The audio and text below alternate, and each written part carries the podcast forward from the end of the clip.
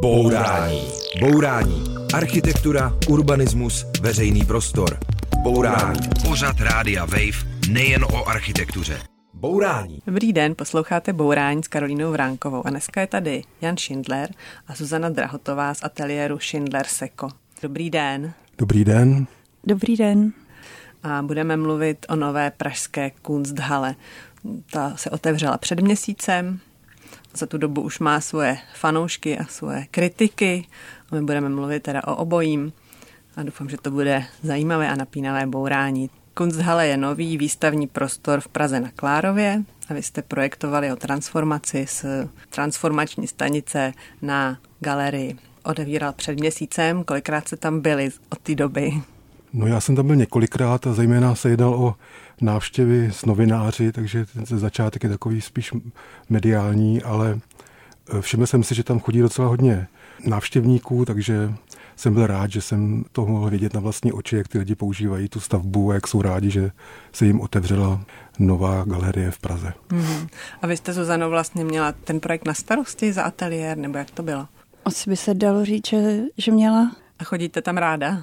Chodím tam moc ráda. A můžete říct každé jednu věc, která si myslíte, že se fakt povedla? No já myslím, že se povedlo tu budovu otevřít pro veřejnost.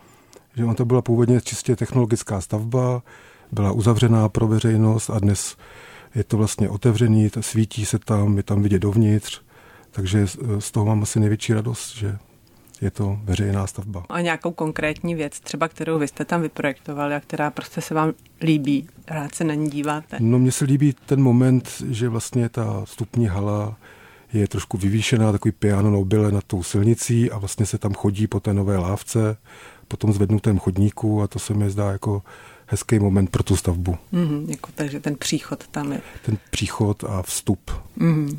A Zuzanovi? Já určitě nemůžu než souhlasit. že se mi taky moc líbí, jak vlastně tam ten, ten život, tam nebyla žádná prodleva, v podstatě se do té budovy nahrnul a konkrétní prostor, vím, že se dobře cítím v kavárně, že tam ráda trávím nějaký čas. A Už je otevřená kavárna? Kavárna je otevřená, jo. bistro se bude otevírat. A, a líbí se mi, jak se ten prostor proměňuje v průběhu dne, jak se postupně mění sluníčko a úplně ta atmosféra celá. A máte nějaký reakce od návštěvníků? Já mám zatím jenom velice pozitivní reakce. Možná to je způsobený tím, že to většinou jsou kamarádi, ale zatím mám jenom skutečně ty nejlepší reference od nich. Já právě taky, až jsem z toho nervózní. Oni ale nebyly jenom ty pozitivní reakce. Vlastně když se otvíralo, tak eh, byl tam takový happening umělecký pod heslem, že ta kunzele je vlastně pračka na peníze. Tak co si myslíte tady o tom? No, já si myslím, že pračka na peníze přeci musí vydělávat peníze, aby ty, ten zisk nějakým způsobem skončil v kapsách těch lidí, co ty peníze perou. Takže ale to tady v té kunzele nehrozí, protože tam vzniká jedině, jak se to musí dotovat. Každý měsíc se musí do toho organismu dávat peníze. Takže to mi přijde jako nonsens tvrdit, že to je pračka na peníze. To není v podstatě matematicky možný. Další označení pro to je artwashing, to znamená, že se tím nemusí ty peníze nutně nějak vydělávat další, ale jde o to, přes to umění je tak jako očistit, řekněme, symbolicky očistit. Budeme o tom mluvit, budeme mluvit o kontroverzích, o kladech a záporech nové kunzale, o vašich dalších projektech, tak poslouchejte Bourání. Pojďme teda ještě připomenout to majetkové pozadí, o němž mluvili aktivisty na zahájení, o něm se taky hodně psalo. Investorem je The Pudil Family Foundation, což je nadace Petra Pudila a jeho ženy Pavlíny. Petr Pudil je úspěšný podnikatel a jeho majetek ovšem pochází hlavně z privatizace Mostecké uhelné.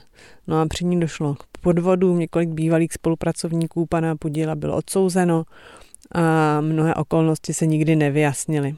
Pan Pudil osobně nebyl nikdy stíhán, ale je jisté, že privatizace z níž pochází jeho majetek neproběhla podle zákona. Vy vlastně pro uh, pana Pudila projektujete i další věci, další projekty, kancelářské domy, byty.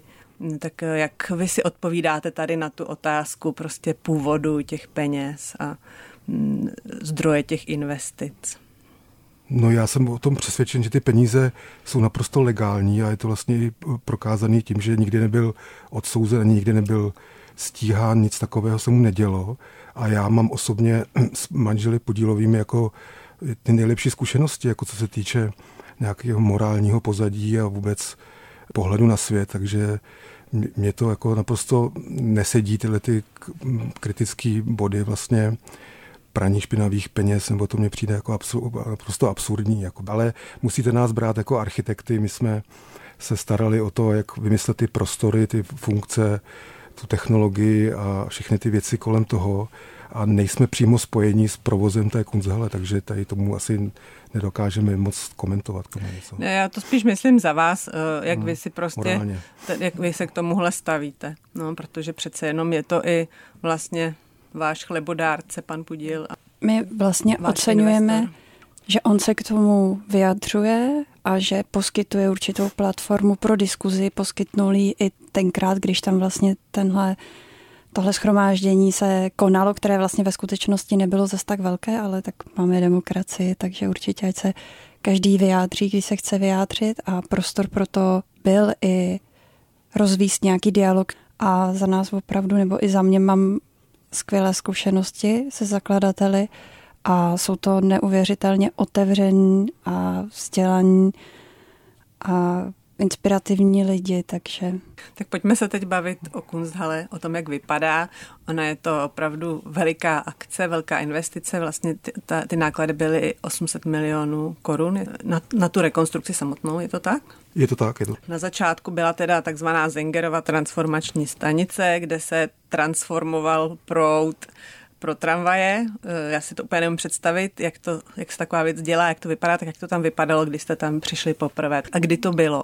No, bylo to v roce 2014 a to už bylo období, kdy ta vlastně veškerá technologie, která tam původně kdysi byla ve všech prostorech, tak se zmenšila vlastně do jednoho menšího prostoru, který se umístil v podzemí a ten vlastně do dneška funguje, takže ta, ta trafostanice do dneška je funkční, akorát ta technologie je menší a je v podzemí. Pro nás to setkání s tou stavbou bylo takové, že v podstatě jsme se viděli všechny prostory už již prázdné, opuštěné a a v dezolátním stavu, se dá říct. A jak ty prostory vypadaly vlastně původně?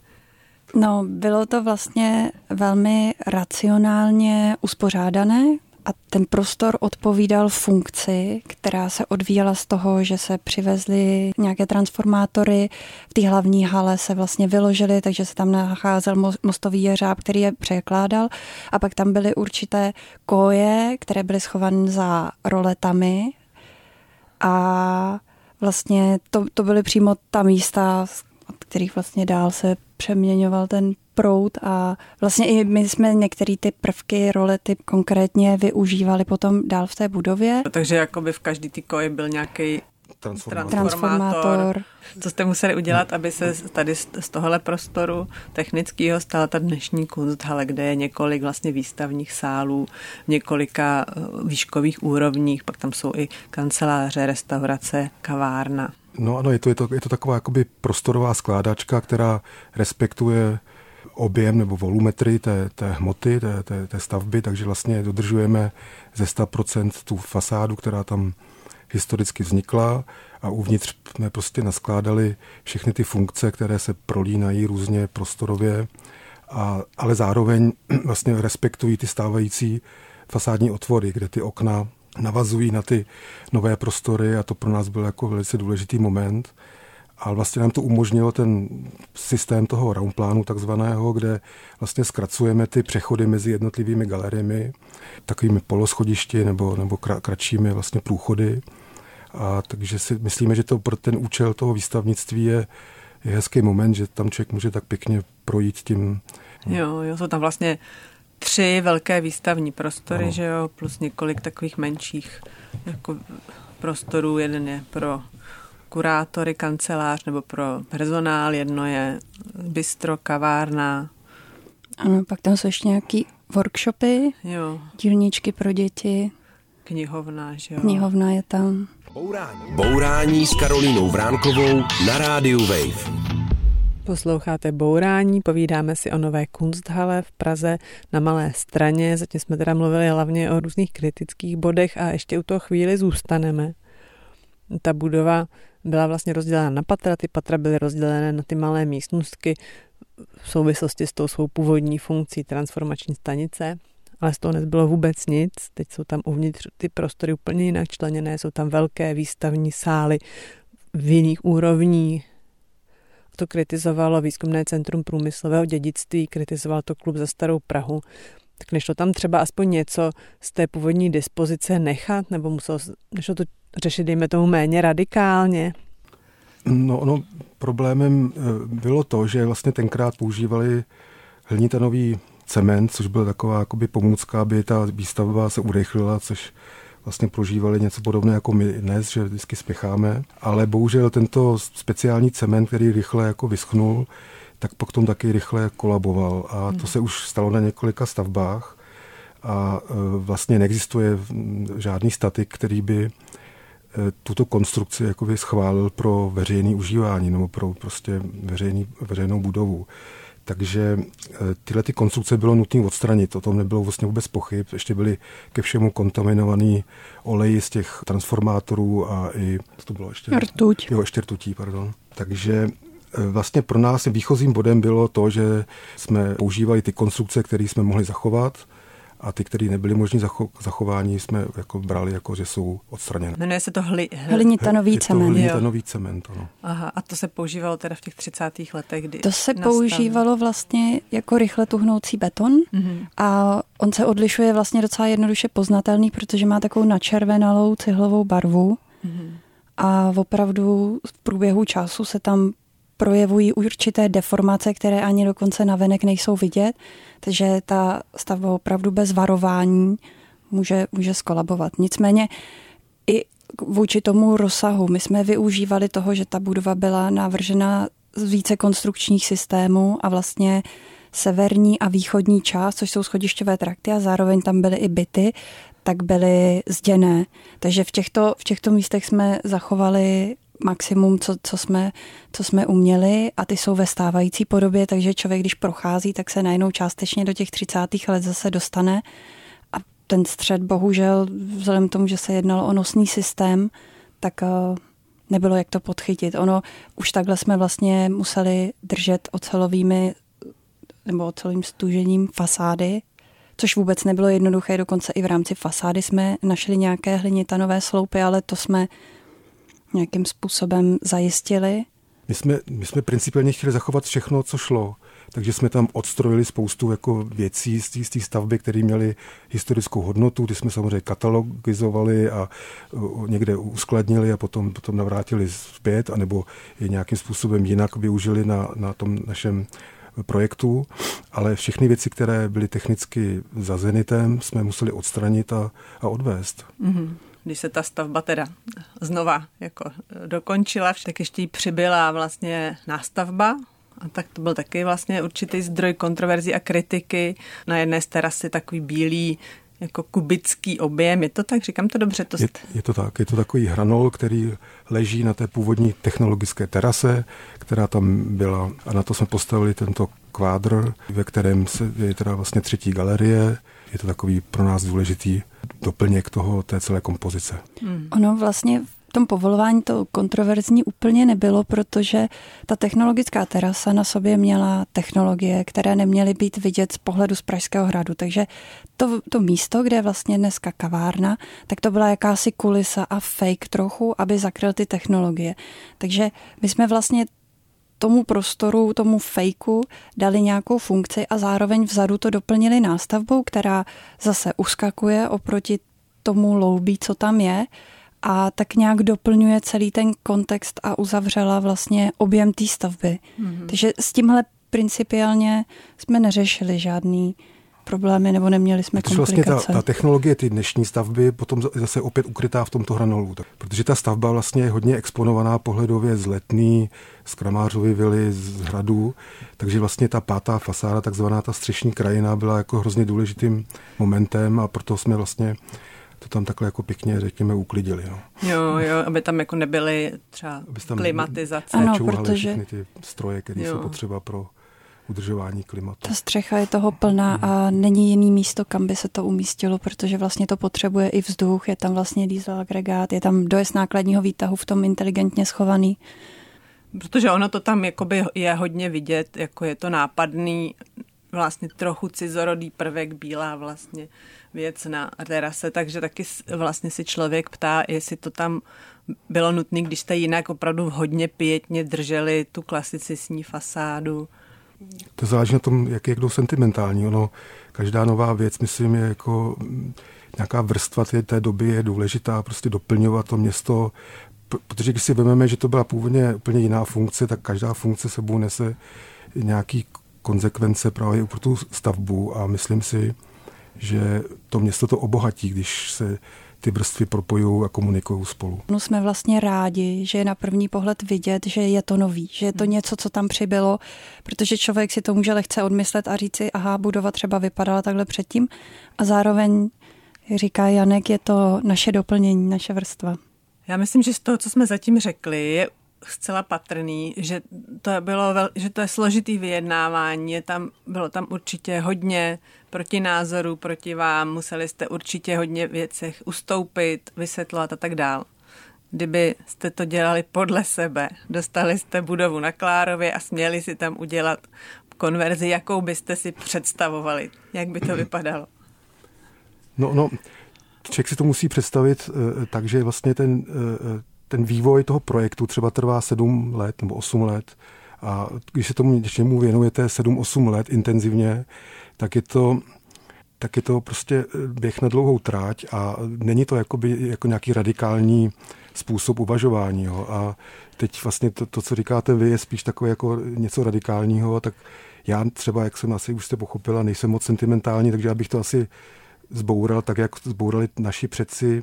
Tu, předtím tam byly vlastně kasárna postavený barokní, ty byly zbourány a postavila se tam tato měnírna. Jo. Takže já bych to kdyby potom bral jako vlastně novou úlohu a snažil bych se najít koncept, který by zaprvé zapadal do toho okolí, do kontextu, ale vyjadřoval by v podstatě výrazově dnešní dobu. Jo, čili byste šel klidně jako současnou cestou. Ano, určitě.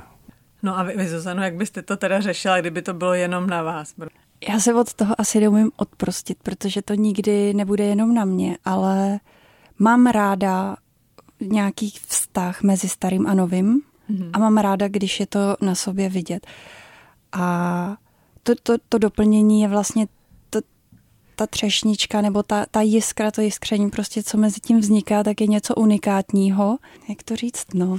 I ty ústupky, když, uh, když prostě něco už ztratilo svůj smysl, svůj původní význam a my máme nové užití, které dává smysl a bude mít přínos pro nás, pro budoucí generace, tak prostě není na místě uh, soustředit se na maličkosti, ale je hrozně důležitý koukat na celý ten, ten kontext a na celý ten objem prvek budovu, cokoliv řešíme. Mm. A prostě když člověk logickými argumenty i dospěje k tomu, že ta budova to nezvládne, tak uh, k tomu přistoupit jak naši předci, a, a zbouratý, protože mimochodem než se postavila Zengerova trafostanice, tak se zbouraly dvě budovy, protože nejdřív si mysleli, že bude stát naproti přes ulici. A, a pokud se naopak najde část té budovy, která krásně doplní to užití a zároveň i bude informovat teda o tom nějakém vrstvení, aby se z toho, aby z toho města nezmizelo, tak, tak to doplnit. Posloucháte Bourání, povídáme si o Kunsthalle, zatím jsme mluvili spíš o věci, které jsou nějak sporné, ale jsou věci, které jsou asi jednoznačně dobře. Za mě je to určitě ten fakt, že budova už není mrtvá, ale že to místo ožilo a vlastně otevřelo se lidem. A uvnitř jsou ty sály pro umění, které jsou krásné a mně se nich nejvíc líbí beton a vy jste nepoužili klasický hladký pohledový beton, ale takový vlastně hrubý, který tomu dává takovou až nějakou starověkou atmosféru. Jak se to dělá? No, e, pro nás bylo důležité ten beton tam použít v tom prostoru, protože tam původně byl, takže to pro nás bylo jako spojení s tou historií té stavby. A zároveň u těch hladkých betonů je to takový jako trošku, nám to připadalo neosobní, chtěli jsme tu atmosféru právě udělat takovou jemnější a um, vlídnější a ta struktura vlastně, která, který se říká pemrlovaná plocha, je to vlastně ruční práce, takže se mm-hmm. to mhm. dělá prostě takovým pemrlovacím kladívkem. Jo, jak se to teda dělá, takže odleje se beton jako hladký vždycky. a pak a... se to zdrsní takovým prostě e, kladívkem. Mm. A za prvý to má teda eh, ty vlastnosti i akustický velice dobrý, že tam se nerozléhá ten zvuk tolik a je ten pocit z toho prostoru potom daleko příjemnější podle nás. A je vlastně skvělý, že se povedlo, že vlastně konstrukční beton, který nese tu samotnou budovu, tak je zároveň i pohledový a mohli jsme ho nějak jenom stvárnit a zlepšit. A s tím souviselo vlastně i to, že když se odkryje vrchní krycí vrstva, tak eh, je vidět kamenivo a i tomu jsme věnovali určitou pozornost, že klasické kamenivo, co se do betonu dává, je říční. My jsme používali čedič, takže to má nádech takový do černošeda spíš. Další věc, kterou jste si, dá se říct, vyhráli, jsou podlahy, jsou tam lité podlahy teraca a v, to, v nich jsou vlastně kousky mědi, která upomíná na ten původní účel. Eh, to jste dělali jak? No, jsou tam třeba i kousky porcelánu, takže to jsou vlastně pozůstatky z těch izolátorů a e, to se dělalo tak, že se to prostě na nějakým způsobem rozbilo na menší kousky a nasypalo do toho teraca, které se potom zbrousilo a vlastně vytvořilo tu kombinaci těch materiálů, které byly vidět vlastně na povrchu. A vy jste říkal, že, to s tím, že s tím bylo taky dost jako experimentování. Určitě, protože vlastně my jsme si dělali spoustu vzorků, i, i jsme zkoumali vlastně, jaký, jaký je dobrý poměr těch jednotlivých ingrediencí. Ono je teda nutné říct, že vlastně s tím principem přišly dvě německé studentky od Axla Kufuse, a Vy jste vlastně dělali ten interiér ve spolupráci s ano. tím německým studiem. OH Studio. Eh, to bylo asi zase další domlouvání, to, další aktér. Přesně tak. A vlastně oni, oni přišli s tím, s tím nápadem a testovali se nějaké vzorky, nějaké dlaždice, které byly třeba 20 na 20 cm a my jsme na tom zkoumali barevnost od stíny a ten poměr těch jednotlivých ingrediencí. Nicméně potom v prostoru to, co my jsme museli vlastně dolaďovat neustále, je, že malý hezký vzorek, když má hodně těch ingrediencí, tak vypadá skvěle, ale když se to rozloží v prostoru, tak už je to prostě neuvěřitelná taková změť. strakatá změť. Takže se ten poměr neustále upravoval, vlastně i ten cement se vzorkoval ta barevnost tak, aby zapadal k ostatním materiálům, takže jsme si docela vyhráli. No vlastně eh, tady v Čechách taková galerie, veliká soukromá galerie v podstatě není, ale eh, na západě od nás jich bude asi docela dost. Já jich znám několik z Berlína, asi nejslavnější je Samlung Boroš, která je vlastně v bunkru. No. Eh, vy jste nějaký takové galerie třeba měli jako referenci? No, my jsme taky jezdili hodně po světě a dívali se na ty galerie, ale když jste zmínila ten Berlín, tak tam nás asi zaujala nejvíc Galerie König, což je vlastně bývalý kostel z 60. let, který postavil Werner Duttmann, takový krásná, jako krásná brutalistní stavba.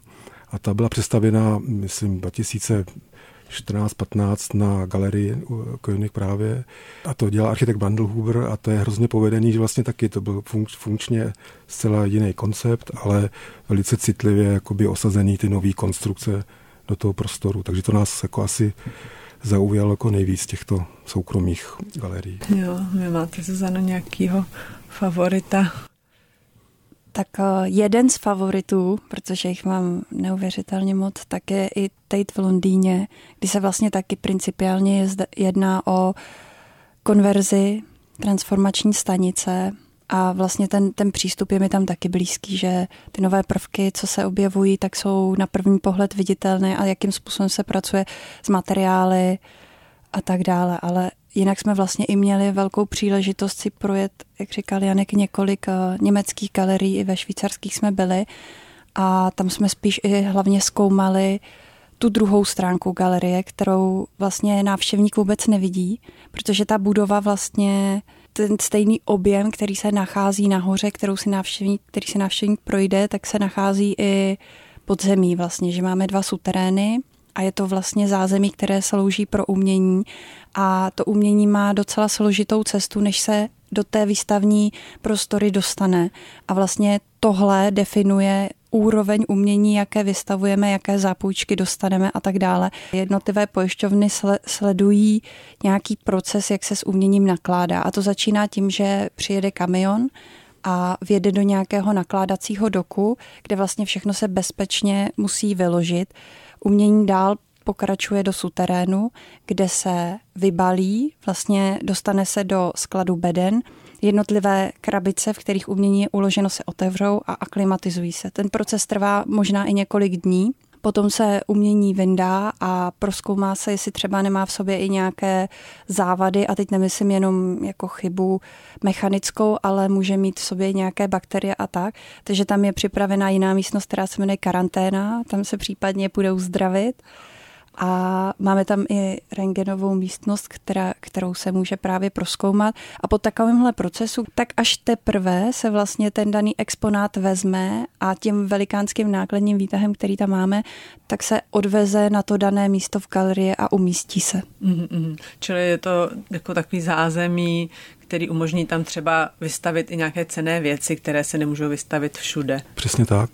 My jsme mluvili o Berlíně a mě zaujalo, že vy jste, Janku, narozen v západním Berlíně, vyrostl jste tam. Zároveň teda ne, ne, vám všichni říkají musím, Janek. Musím vás upravit. Takže to je takový český jméno.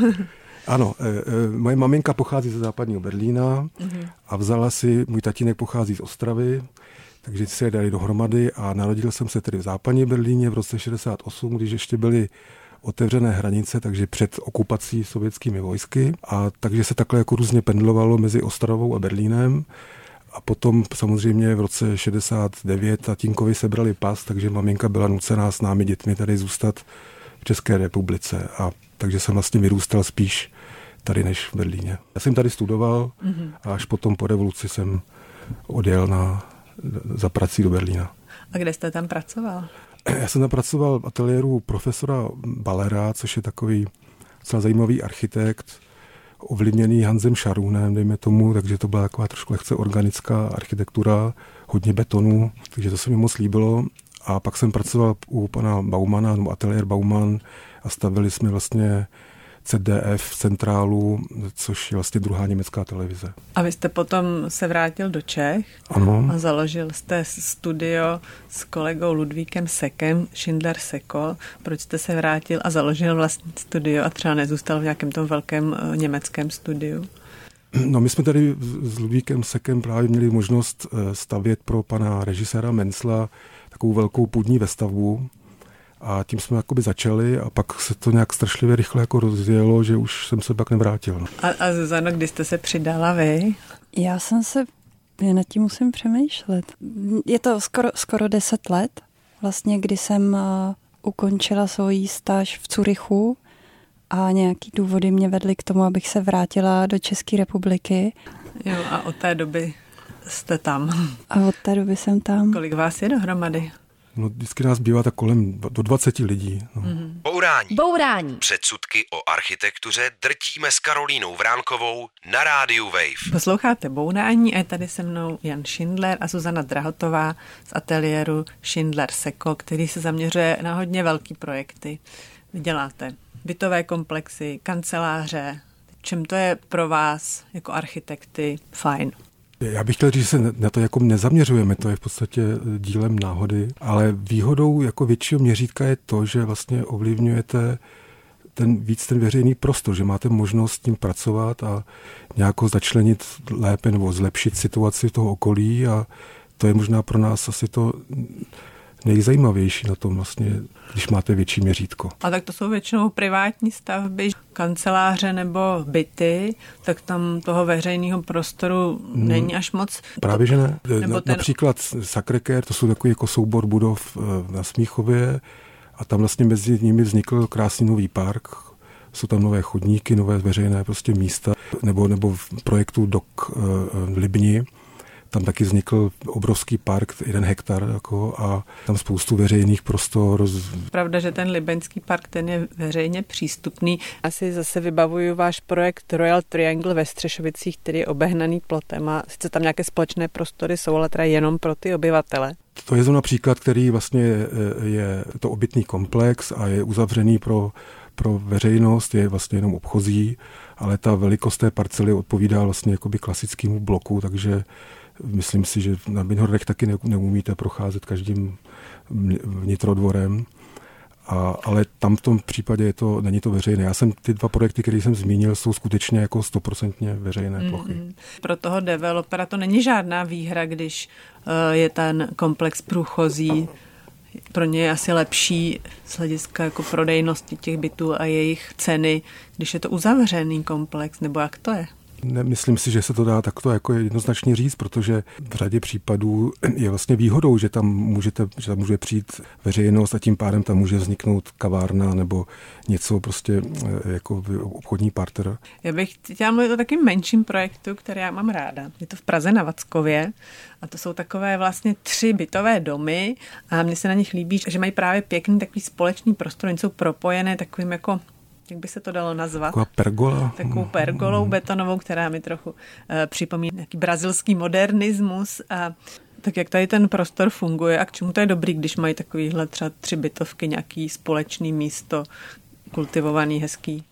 Ono to vycházelo z té situace to okolí. Je to taková parcela trouhelníková, která je vlastně kroužená vlastně moderní bytovou výstavbou. My jsme chtěli vytvořit takový vnitřní polootevřený dvůr, kde vlastně, který by byl i částečně zastřešený, byl by intimnějšího charakteru a je tam možný vlastně trávit čas nebo počkat prostě na spolubydlícího. Já jsem si všimla, že ty lidi to opravdu jako používají, že tam bydlí rádi, takže tohle funguje. Další taková speciální věc na těch domech je, že oni jsou vlastně ob- oblé, dá se říct, mají, jsou to takové tři buňky, které do sebe jako zapadají a mají ty, ty oblé uh, obrysy a to ale taky znamená, že tam jsou jako oblé pokoje.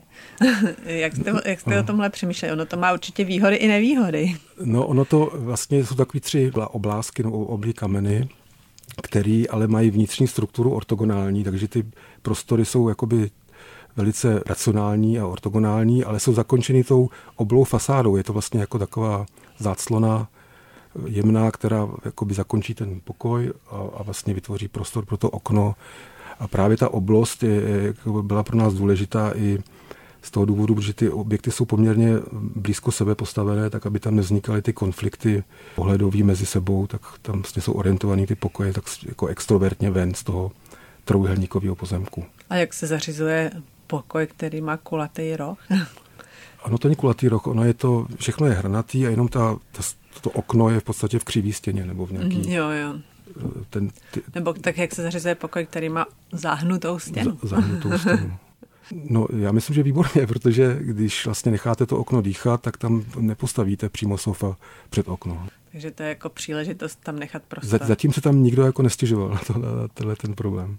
Je tam ale taky takový moje další zase ale, jo, že tyhle ty domy jsou eh, krásný, ale kolem nich vlastně vyrůstá další a další etapy a to místo na Vackově se stále plní a zdá se mi, že ty novější etapy jsou jako vlastně horší a ty obyvatelé potom jsou obklopený domy, které nejsou zdaleka tak sofistikovaný. Jak se tohle koordinuje? To patří jakoby jednomu developerovi, který ty etapy plní jako v čase. Ale my jsme samozřejmě věděli, že, že ten, ten pozemek bude obestavěn, takže ty zahrady, které to obklopují, jsou co nejvíc ozeleněné a je to v podstatě eh, jakoby nějaký filtr mezi tím protilehlým domem a tím tou vaší fasádou, jakoby tou oblou. No a dávalo by smysl, aby ty další etapy nějakým způsobem navazovaly a to tak teda vůbec nepůsobí. A zvlášť pokud je to jeden developer, kdo by tady to měl vlastně koordinovat, kdo by měl dělat nějaký ten masterplan s výhledem dlouho dopředu, aby to nějak všechno patřilo no, k sobě. Mělo by to vznikat ve spolupráci s městem a, a mezi developerem, takže ten developer by měl mít nějakého architekta, který by ten masterplan zpracovával a samozřejmě konzultoval nebo vymýšlel společně s tím městem, tak aby to vyhovovalo obou nebo pokud možno úplně všem. Tady je ten developer Metrostav? Metrostav, ano. A, a mají to? To nevím, my jsme, Kdy, my jsme tuto projekt... parcelu dostali jakoby opravdu jako ostrov, věděli jsme, že tam vznikají domy kolem, ale tenkrát tam ještě byly vlastně ten park židovské pece se to jmenuje a e, takže ty lidi vlastně do teďka koukali do toho parku a teď samozřejmě se to začíná postupně zastavovat. No. No, jako což asi se tak nějak očekávalo, ale ten způsob toho zastavování působí teda dost chaoticky ale to asi není otázka na vás. Jenom mě by mě zajímalo, jestli eh, už tam vlastně v době vzniku tady toho vašeho komplexu už byla nějaká představa, jak to bude potom pokračovat dál. Ne, ne, nebyla tam konkrétní představa, to mm-hmm. ještě mhm. nebylo tenkrát. My už musíme končit. Tak pojďme na závěr. My jsme tentokrát opravdu mluvili o hodně složitých jako věcech, kontroverzních, na které jsou různý názory. Pojďme připomenout nějakou věc, kterou jste projektovali a která vám dělá radost, všem dělá radost, nikdo proti ní nic nenamítá. To myslím, že je nějaký idealismus, který neexistuje. Ono, pokaždé, když něco stavíte, tak vzniká tření, nebo nějak ty lidi, kteří tam bydlí, jsou, maj, můžou s tím mít problém, většinou mají, e, těžko se na to zvykají a je to většinou otázka času, jak se ta budova zaintegruje. Myslím si, že se to stává všem architektům, že se ta budova nějakým způsobem vpíjí do toho organismu města postupně, ale nejde to jako najednou. Nemáte třeba aspoň nějaký malý rodinný domek, třeba který bydlím, vám nikdo nevyčetl? Já třeba bydlím na, na Břevnově, na Tejnkou, což je taková romantická malá čtvrť jako vedle Ladronky. A tam jsem si zrekonstruoval starý dům a taky dostavěl tak nějak jako skoro neviditelně. A ten zatím jsem jako nezaregistroval, že by to tam někomu nějak, nějak moc vadilo. No. Jo. Ale podle mě je vždycky dobrý znamení, když to vzniká když vzniká kontroverze, většinou ty dobré stavby zažívají takovéto postoje. A vy, Zuzano, máte na závěr nějaký pozitivní příklad? Já si právě myslím, že se to nevylučuje a že naopak i velmi kontroverzní stavba, která se stane intenzivní, tak upřímně, když vlastně budu mluvit o Kunchale, tak a intenzivně na tom pracujeme několik let, já konkrétně šest, a že tam vznikne vztah, kdy pomalu začínáme se tak nějak odprošťovat sami od sebe, že tam vznikla nějaká závislost a já budu muset trochu na odvykačku. Máte závislost na Kunzhale. Mám závislost na Kunzhale. Takže všechny ty různé kritiky a ty kontroverze kolem nějakým způsobem myslíte, že pominou a že zůstane Kunsthalle? Já, já, já ji beru i s nima. Mm-hmm. Já si myslím, že prostě to je, to je spojený a... Ale z historie víme, že ty nejvíc kritizované stavby, teď na, tam jezdí turisti se na ně dívat, jako například Vila Tugendhat nebo, nebo Lozva Vila, Millerova Vila. Takže z Kunzhale máte radost i přeze všechno. Žádný přeze všechno. Máme s ní radost. Tak jo, tak to je hezký závěr. Děkuji moc. To bylo Bourání s Janem Schindlerem a Zuzanou Drahotovou ze ateliéru Schindler Seko. Naschledanou. Děkujeme. Naschledanou, děkujeme. Nemáš nikdy dost bourání? Poslouchej náš podcast a bourej kdykoliv a kdekoliv. Přihlas se k odběru podcastu na wave.cz lomeno podcasty.